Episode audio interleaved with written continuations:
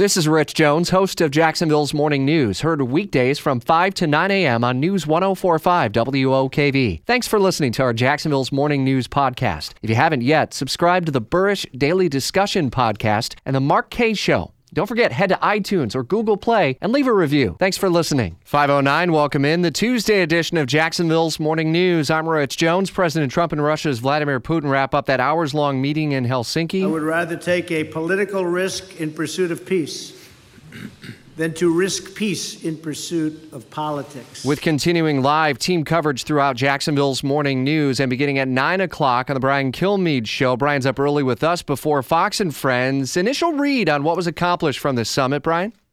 Well, I don't know what happened for 2 hours behind closed doors. Fascinating to see they were together, and then the bilateral with all the experts and, Mike Pompeo, General Kelly, John Bolton, as well as the president and Ambassador Huntsman, who's an expert with the Russians. They sat across, so they talked for an hour, and then the press conference. The president wants, one quote back, even though he won't admit it, and if he's smart, he'd admit it today, when he says, I know Dan Coats what he told me, but I'm essentially siding with Vladimir Putin. That backs up all his critics. I mean, that gives fuel to all his critics and even his supporters. When you have Newt Gingrich coming out saying this is the worst, biggest mistake of his presidency, and Matt Schlapp saying, whose wife works for President Trump, that, you have every reason to criticize the president. The president's got to get up today, Rich, before your show's done, and he's got to tweet out. He's probably up already. Let me clarify what I should have said. I'll say now, and then begin to turn the page. Maybe he can work with Vladimir Putin, that George Bush couldn't, that Barack Obama tried, and maybe he didn't. Maybe Putin tried to lead us down a different road. But Donald Trump didn't do himself any favors yesterday. I get it with Brussels. I get it with Britain.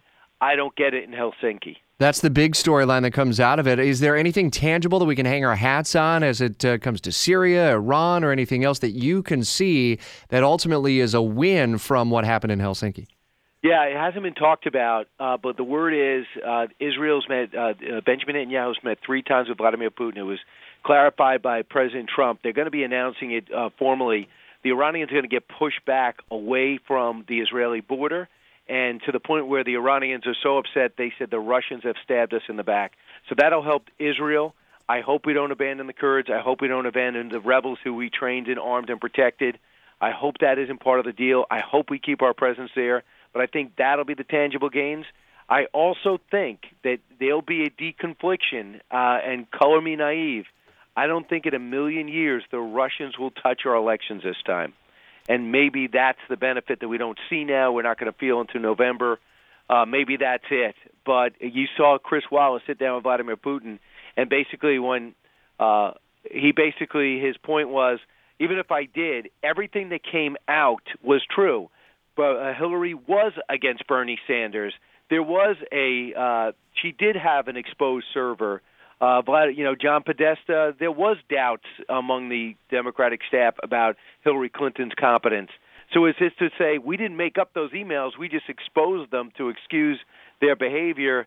Not good with your audience, not good with you, Rich, certainly not good with me. Maybe we find out in November they have no interest in trying this again, and maybe long term. But if he does not, by the end of your show or by the end of before my show starts at this morning, come out and clarify directly with no nuance, I think he's got a major problem that he can only blame himself for. A lot to unpack. Brian Kilmeade will be here for 2 hours this morning, 9 to 11 o'clock to do so on your radio on News 104.5 and AM 690. Do appreciate the weekly check-in with our friend Brian. For the ones who work hard to ensure their crew can always go the extra mile, and the ones who get in early so everyone can go home on time, there's Grainger, offering professional-grade supplies backed by product experts so you can quickly and easily find what you need. Plus, you can count on access to a committed team ready to go the extra mile for you. Call, click Grainger.com, or just stop by. Grainger, for the ones who get it done.